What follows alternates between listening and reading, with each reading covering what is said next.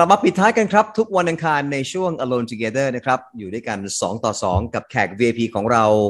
วันอังคาร พี่บุญรัตน์อภิชาติไตรสอนครับ สื่อมวลชน อาวุโส และบรรณาธิการร่วมของ 101 Morning Call นะครับ พี่บุญรัตน์ครับ มีแฟนๆ รายการเนี่ยอยากให้พี่บุญรัตน์วิเคราะห์เรื่องของประธานาธิบดีเอมานูเอลมาครงกันเยอะมากแล้วมากับจังหวะที่ฝรั่งเศสนั้นไม่ได้อยู่ใน ตัวย่อออคุสนี่ครับเอ่อนั่นสิครับออคุสคือ AU KUS นะครับก็คือ A คือออสเตรเลีย UK ก็คือ UK United Kingdom และ US ก็คือ the United States นะครับ เดี๋ยวค่อยให้พี่บุญรัตน์วิเคราะห์เรื่องนี้ให้กรุ๊ปปี้ที่ถามมากันเยอะมากเนี่ยได้ฟังแน่ ๆ แต่ว่าพี่บุญรัตน์อยากจะพาเราไปที่การเลือกตั้งที่แคนาดาก่อนนะครับ รวมไปถึงการกล่าวสุนทรพจน์ของประธานาธิบดีสหรัฐที่เวที UNGA ด้วยนะครับ การประชุมสมัชชาใหญ่สหประชาชาติ และ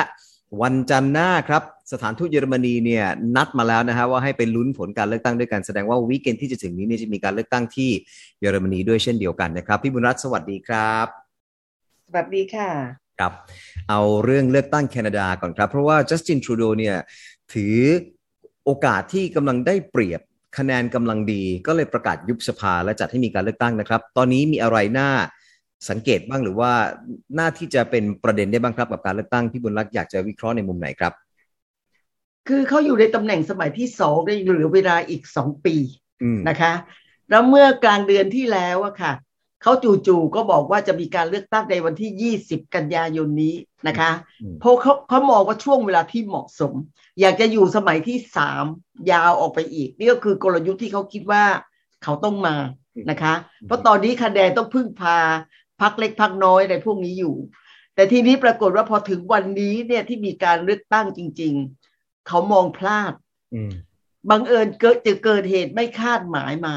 หนึ่งคือไวรัสโควิดไประไประบาดดักที่แคนาดาอืมนะคะอืมเลยโดนโจมตีว่าคุณมายุบสภาแล้วมีการเลือกตั้งในช่วงการระบาดได้ยังไงอืมนะคะ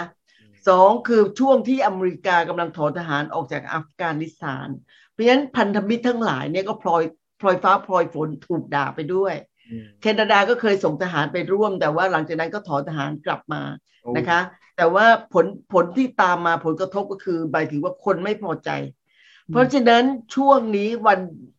คะแนนที่คิดว่าเออจัสตินทรูโดคิดว่าตัวเองนอนมาเนี่ยมตอนนี้เริ่มระสำระสายอยู่เหมือนกันอืมเพราะว่าผลการสำรวจความเห็นก็คือหมายถึงว่าคะแนนสูสีกับฝ่ายค้านนะคะมอาจจะไม่ได้คะแนนเบ็ดเสร็จเด็ดขาดอย่างที่ตัวเองคาดการไว้ งั้นเรื่องนี้ก็เป็นเรื่องที่ต้องตามอยู่นะคะครับ เพราะว่าเขาถือว่าตอนนั้นเขาก็ใช้คำว่า snap snap election คือกำลังกำลังผลงานดีเรื่องโควิด ตอนนั้นมีผลงานเรื่องของการดำเนินคดีกับเหล่านักเรียนที่ถูกกดขี่ใช่ไหมครับ ที่เป็นข่าวกันไปที่แคนาดาก็ดูจะมีผลงานดี แต่ว่าสุดท้ายแล้วก็คำนวณผิดพลาด แล้วเยอรมนีล่ะครับ พี่บุญรัตน์ที่จะมีการเลือกตั้งกันอยู่เนี่ยฮะ ก็อย่างที่บอกก็คือต้องตามอยู่ เพราะว่าปลายเดือนวันที่ 26 ใช่ไหมคะครับก็วันที่เราจัดคอนเสิร์ตพอดีเลยค่ะ Meet and วันที่ greet 26 นะคะถ้าตรงกับไทยก็คือให้วันจันทร์ที่ Angela Merkel 27ครับค่ะครับก็ต้องเป็นเรื่องต้องตามอีกเหมือนกัน เพราะว่าคนที่บอกว่านอนมานอนมาเนี่ย มักจะมักจะมีกำลังมีปัญหาอยู่นะคะครับ ก็เรื่องของการถูกตรวจค้นเรื่องของการทำงานอะไรพวกนี้อืมงั้นช่วงนี้เนี่ยอะไรที่บอกว่าแน่นอนแน่นอนเนี่ย เราต้องจับตามองว่าอาจจะไม่แน่นอนได้ทั้งนั้น ครับนะคะค่ะแต่ว่าเยอรมนีเนี่ยโอ้โหอยู่ภายใต้การบริหารการนำของแองเกลาแมคเคิลมายาวนานมากนะครับสิบหกปีโอ้สิบหกปีแห่งความหลังนะคะว่าแล้วจิวค่ะ แล้วแล้วคนที่จะมาแทนเนี่ย เราหรือว่าจากนี้ไปอะฮะ chapter ใหม่ของเยอรมนีที่ไม่ได้มีแองเกลาแมคเคิลแล้วเนี่ยจะเป็นยังไงบ้างครับใน EU เพราะว่าเธอเป็นเขาหญิงกลัวแกร่งว่าจะจะเป็นพวกหมายถึงว่าสังคมนิยมหรือพวกซ้ายที่อาจจะได้คะแนนนิยมขึ้นมานะคะแมคโครก็ค่อนข้างที่จะเป็นพวกอนุรักษ์นิดๆหน่อยๆออกมา หรือว่าเป็นพวกสายกลาง เพราะฉะนั้นตอนนี้ต้องจับตามอง เพราะว่าคะแนนไม่มีใครนำขาดเลยอืม จากที่เคยบอกว่านำขาดนำขาด พอถึงเวลาเสียงประชาชนคือเสียงชี้ขาดอืมงั้นตอนนี้การเมืองกำลังระสำเพราะว่าสื่อจะมีการโจมตีคนนู้นทีคนนี้ทีอะไรอะไรพวกนี้ออกมานะคะอืมค่ะครับ ทีนี้ไปที่เรื่องของไบเดนซึ่งพี่บุญรัตน์เนี่ยโปรยให้ผมมาว่า โดนข่าวฝรั่งเศสเนี่ยกลบเลย เกิดอะไรขึ้นไบไบเดนเนี่ยเขามีกำหนดไปแถลงที่องค์การการที่ประชุมสมัชชาสหประชาชาตินะคะ ปกติเวลาประธานาธิบดีของสหรัฐไปแถลงก็จะเป็นข่าวใหญ่ว่า เตรียมการอย่างงู้นเตรียมการอย่างนี้ออกมา แต่พอไบเดนจะแถลงเป็นปีแรกที่อยู่ในตำแหน่งเขาก็กะว่าพยายามจะหมายถึงว่าเอาตัวรอดด้วยการจะไปพูดถึงเรื่องของการช่วยเหลือทางด้านวัคซีน ส่งวัคซีนให้กับให้กับประเทศยากจนประเทศกำลังพัฒนาอะไรในพวกนี้ออกมา คือพยายามที่จะ จะเบี่ยงเบนประเด็นเรื่องของอัฟกานิสถานแต่ปรากฏว่าเอาตัวไม่รอด ยังไม่ทันแถลงเลยโดนฝรั่งเศสกระซวกลำไส้ขาดแล้วอะค่ะตอนนี้นะคะ บอกว่าคุณมาแทงข้างหลังได้ยังไงนะคะ แล้วก็ถึงขั้นเรียกทูต เรียกเอกอัครราชทูตกลับ นี่ถือว่าเป็นครั้งแรกเลยนะคะ ที่ฝรั่งเศสเนี่ย เรียกทูตสหรัฐ เรียกทูตของตัวเองที่ประจำสหรัฐกลับประเทศ แสดงให้เห็นถึงว่าเป็นเป็นเรื่องร้ายแรงมากนะคะ เรียกทูตกลับยังดีกว่าถึงขั้นปิดสถานทูต หรือว่าตัดสัมพันธไมตรี แต่อย่างนี้ก็ยังถือว่ารุนแรงอยู่นะคะ เรียกทูตทูตของฝรั่งเศสประจำสหรัฐและประจำออสเตรเลียกลับนะคะ เป็นครั้งแรก เราต้องบอกที่มาที่ไปเพราะฝรั่งเศสแค้นมากเลย แค้นที่ถูกอย่างที่บอกถูกแทงข้างหลังนะคะ ไม่เคยมีครั้งไหนที่แบบไม่มีข่าวหลุดออกมาเลยว่าจู่ๆออสเตรเลีย ยกเลิกสัญญาซื้อเรือเรือดำน้ำพลังดีเซล จากฝรั่งจากฝรั่งเศสที่ทำกันมาตั้งแต่ปี 59 หรือ 5 ปีที่แล้วนะคะ จะซื้อ 12 ลำมูลค่า 60,000 กว่าล้าน 66,000 ล้านดอลลาร์ แล้ววันดีคืนดีสองวันก่อนประกาศตูมโดยที่ไม่มีฝนฟ้ามาให้เราเห็นล่วงหน้า ว่าขอยกเลิกสัญญานี้ แล้วไปทำสัญญาจะซื้อเรือดำน้ำพลังนิวเคลียร์ของสหรัฐแปดลำนะคะ แล้วเรือดำน้ำนี้สามารถพัฒนาให้สามารถติดอาวุธนิวเคลียร์ได้ด้วยแล้วเขาก็อ้างเรื่องของว่านี่เป็นเรื่องของความมั่นคง ความมั่นคงของ ภูมิภาคอินโดแปซิฟิกซึ่งเนื่องจากว่าเรียกว่าภูมิยุทธศาสตร์เปลี่ยนไปนะคะว่าการคุกคามจากจีน แต่ที่นี้ปัญหาที่ฝรั่งเศสเต้นมากเลย เพราะว่าแต่ไหนแต่ไรมาไม่มีข่าวนี้แพลมออกมาเลยไม่มีเลยครับ ซึ่งคนที่คนที่อยู่วงในจริง ๆเขาบอกว่า เรื่องการเจรจาที่จะให้ออสเตรเลียซื้อเรือดำน้ำจากสหรัฐเนี่ยเจรจารับสุดยอดมา มีคนรู้ไม่กี่คน มาทำมาหลายเดือนแล้วนะคะ จริง ๆ ตั้งแต่ปลายยุคของทรัมป์มาถึงไบเดนก็ไม่มีคนรู้ แล้วตอนที่ไปประชุมอตอนไบเดนเดินทางไปประชุมผู้นำ G7 เมื่อเดือนมิถุนาใช่ไหมคะ ที่ที่อังกฤษแล้วสามคนคือผู้นำของสหรัฐของอังกฤษของออสเตรเลียเขาเปิดเจรจา ซึ่งทุกคนก็คิดว่าตอนนั้นเป็นการเจรจา ภาคี ใช่ไหมคะ ก็ไม่ได้คิดอะไรกันออกมาแถลงออกมาว่าภูมิรัฐศาสตร์ของของอินโดแปซิฟิกเนี่ยกำลังเปลี่ยนไปจากภัยคุกคามของจีนงั้นเขาจะต้องร่วมมือกันอย่างใกล้ชิด พูดแค่นั้น พูดแค่นั้นเสร็จไม่รู้เรื่องเลยจู่ๆก็ตูมออกมา แล้วไบเดนพอโดนฝรั่งเศสเล่นงานเนี่ยเขาพูดคำเดียวบอก อ้าว ก็รู้คิดว่าฝรั่งเศสรู้แล้วอืมนะคะเขาอ้างมาซึ่งไม่มีหลักฐาน แต่สิ่งหนึ่งที่สะท้อนให้เห็นก็คือเรื่องของความสัมพันธ์ระหว่างสหรัฐกับฝรั่งเศสเนี่ยไม่ดีมานานมากแล้ว พูดตรงๆเลยนะคะ ตั้งแต่ทำข่าวมาเนี่ย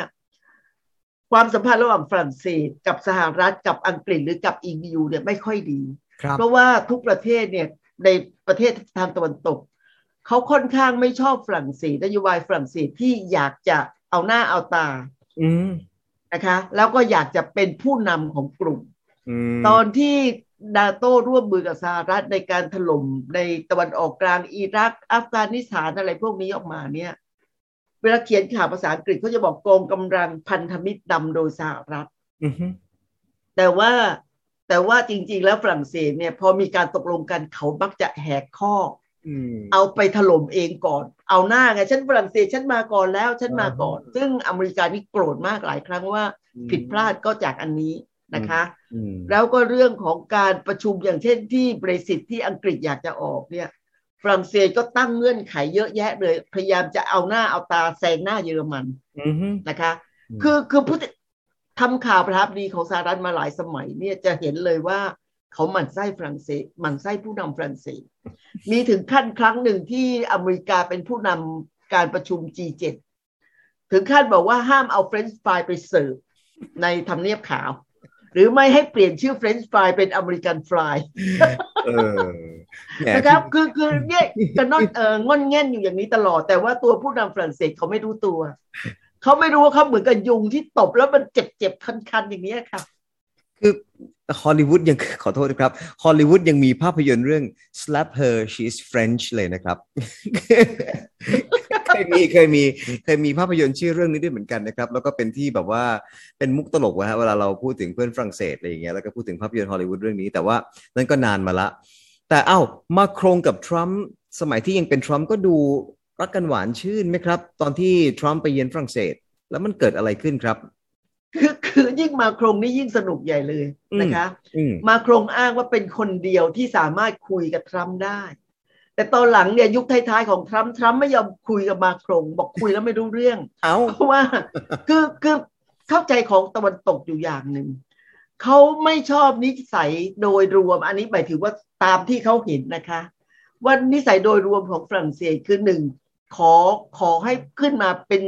เป็นอันดับหนึ่งอะขอเจออะเราพูดใช้คำว่าขอเจอขึ้นมาแบบแบบ ฉันต้องดังก่อน ฉันต้องเป็นคนที่หนึ่ง ฉันต้องอย่างงู้อย่างนี้ออกมา นะ เอาหน้า เรียกว่าเอาหน้าอยู่ตลอดเวลาอืมแล้วทำตัวเหมือนนกยูงอืมนะคะทำตัวเหมือนนกยูงกลางไปกลางมา แต่จริง ๆ ไส้ในของตัวเองไม่มีอืมนะคะอืมนี่เป็นภาพรวมในภาพลักษณ์ของฝรั่งเศสในสายตาของสหรัฐ แล้วก็ในสายตาของพันธมิตรในยุโรปอืมไม่พูดถึงเรื่องของเอ่อส่วนตัวของผู้นำฝรั่งเศสอืมผู้นำฝรั่งเศสเนี่ยหลายคนที่ผ่านมานะคะ จะมีจะมีข้อเสียอยู่ในเรื่องของทุจริตเอ่อจะไม่เรียกว่าคอร์รัปชันก็ไม่ได้เป็นเรื่องผลประโยชน์ทับซ้อนอืมชอบให้คนมาเชิญไป อย่างสมมติไปพักร้อน แล้วต้องจัดเอ่อจัดให้ไปเดินทางอย่างชั้นหนึ่งตลอด ต้องอะไรอะไรอย่างงู้อย่างนี้ตัวเองไม่ต้องควักเงินอืมแล้วก็เป็นเชิญผลประโยชน์ทับซ้อนตลอดอืมแล้วก็มีปัญหาเรื่องของผู้หญิงนะคะอืม คือคือไม่ได้มีมีผู้หญิงคนเดียวเป็นภรรยาอืมแล้วก็ออกหน้าออกตาอดีตประธานาธิบดีฝรั่งเศสที่เพิ่งหลุดไปไม่ไม่กี่สมัยเนี่ยค่ะอืมีภรรยาหมายเลขหนึ่ง มีชู้อืมต้องเรียกว่าชู้นะ จะเป็นภรรยามาเป็นกิ๊กก็ได้ นิโคลัสซาโคซีเป็นใช่ไหมชู้ครับแล้วกลายเป็นชู้แล้วก็มีกิ๊กใช่นะคะใช่นินิโคลัสซาโคซีป่ะฮะ ไม่ใช่ค่ะ อีกคนหนึ่ง หลังจากซาโคซีอืม ซาโคซีนั่นคือเอาภรรยาที่เป็นนางแบบนางเปลือยกาโลนะคะนางแบบอ่าเปลือยขึ้นมาเป็นภรรยาอ่ฮะแต่เขาเราก็ไม่อ่าว่ากันหรอกค่ะเพราะว่าเขามีเอ่อเป็นเรื่องของดานาจิตตังเนี่ยนะคะ ถ้าเขาทำตัวดีเราก็ไม่ว่าออกมา แต่หลังมาซาโคซี่อีกคนหนึ่งอืมคนนี้เนี่ยมีมีภรรยานะคะอ๋อภรนึรกยาอที่ออกแล้วหน้าออกตา มีชู้แล้วก็มีกิ๊กอืมแล้วก็หย่ากับภรรยาก็เอาชู้ขึ้นมาเป็นหมายเลขหนึ่งอืมก็มีเอากิ๊กขึ้นมาเป็นชู้ แล้วก็มีเป็นกิ๊กหมายเลขเป็นสามที่เป็น hair dress ที่ที่เคยมีประเด็นว่าแบบว่าช่างตัดผมแบบตัดผมแพงมากคนเนี้ยที่ต่อจากซาโคซีคือคือเนี่ยแหละค่ะจะเห็นว่าว่าพฤติกรรมของผู้นำฝรั่งเศสเนี่ยอ่าในสายตาของของหลายประเทศเขาก็ไม่ค่อยยกย่องอยู่แล้วอืมอ่ายกเว้นยกเว้นมาโครงมาโครงนี่น่ายกย่องนะคะอืมภรรยาถึงจะอายุมากเป็นครูเป็นครูของตัวเองอะไรอย่างนี้ออกมา แต่ตัวเองก็ยังรักไม่มีปัญหา คือตั้งแต่มาโครงขึ้นมาเนี่ยไม่มีปัญหาว่ามีกิ๊ก นะคะอืมแล้วก็ทำงานออกมาซึ่งเอ่อ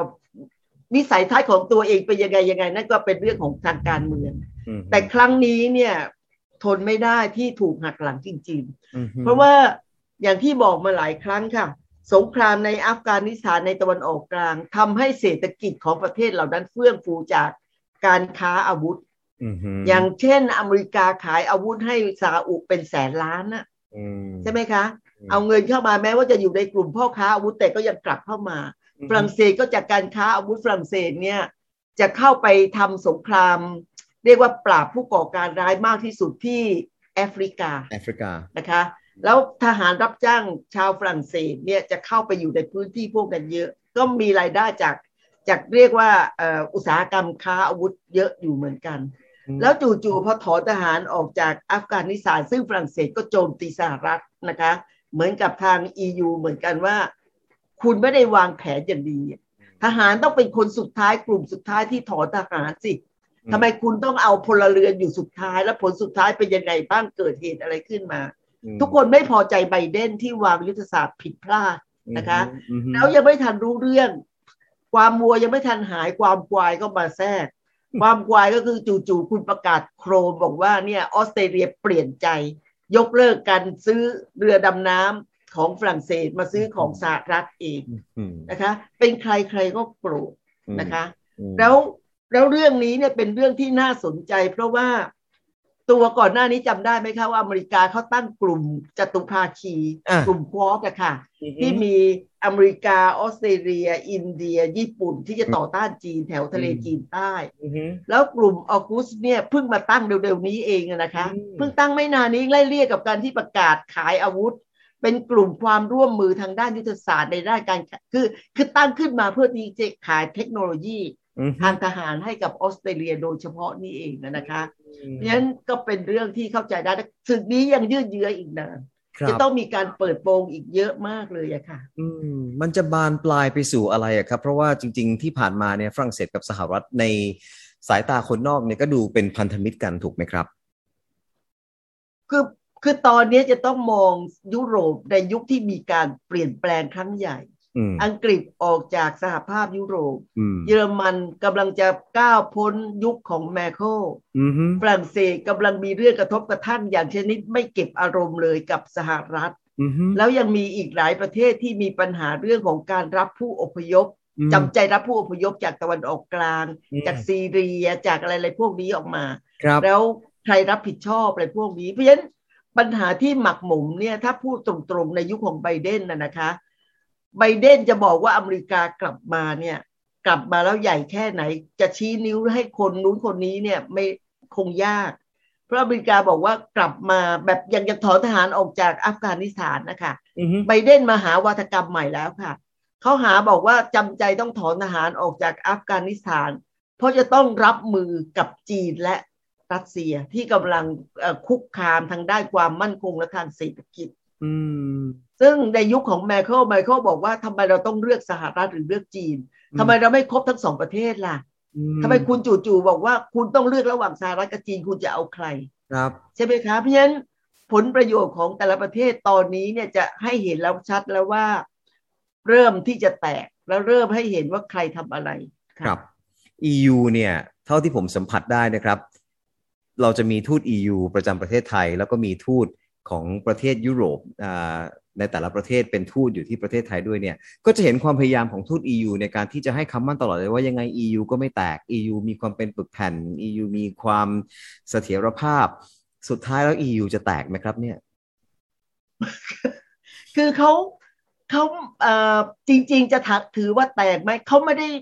เขาแค่รอยร้าวนะคะรอยร้าวแล้วก็ไม่ได้เป็นอันหนึ่งอันเดียวกันเพราะประเทศที่เป็นมีความมั่นคงทางเศรษฐกิจอย่างเยอรมันอะไรพวกนี้ กับประเทศที่อดีตประเทศยุโรปตะวันออกที่เข้ามาใหม่ที่เป็นประเทศที่เรียกว่าเป็นประเทศยากจนในยุโรปก็แล้วกัน ใช่ไหมคะ ก็ถือว่าเป็นเรื่องของภาระรับผิดชอบออกมา แล้วปัญหาที่เกือบจะแตกเลยตอนนั้นคือเรื่องของการรับผู้อพยพแล้วทุกคนก็ปัดภาระกัน เป็นปัญหาที่ติดลมติดลมในเรื่องของการบอกว่าเดินคา มีพาสปอร์ตมีวีซ่าประเทศเดียวสามารถเดินทางได้ทั่วยุโรปแล้วก็กลายเป็นปัญหาใหญ่ขึ้นมานะคะว่าทำแล้วก็กลายเป็นว่าช่องโหว่ให้ผู้อพยพ หรืออาจจะที่พวกที่เขาเรียกว่า กลุ่มผู้สนับสนุนการก่อการร้ายสามารถเข้าไปก่อการในยุโรปได้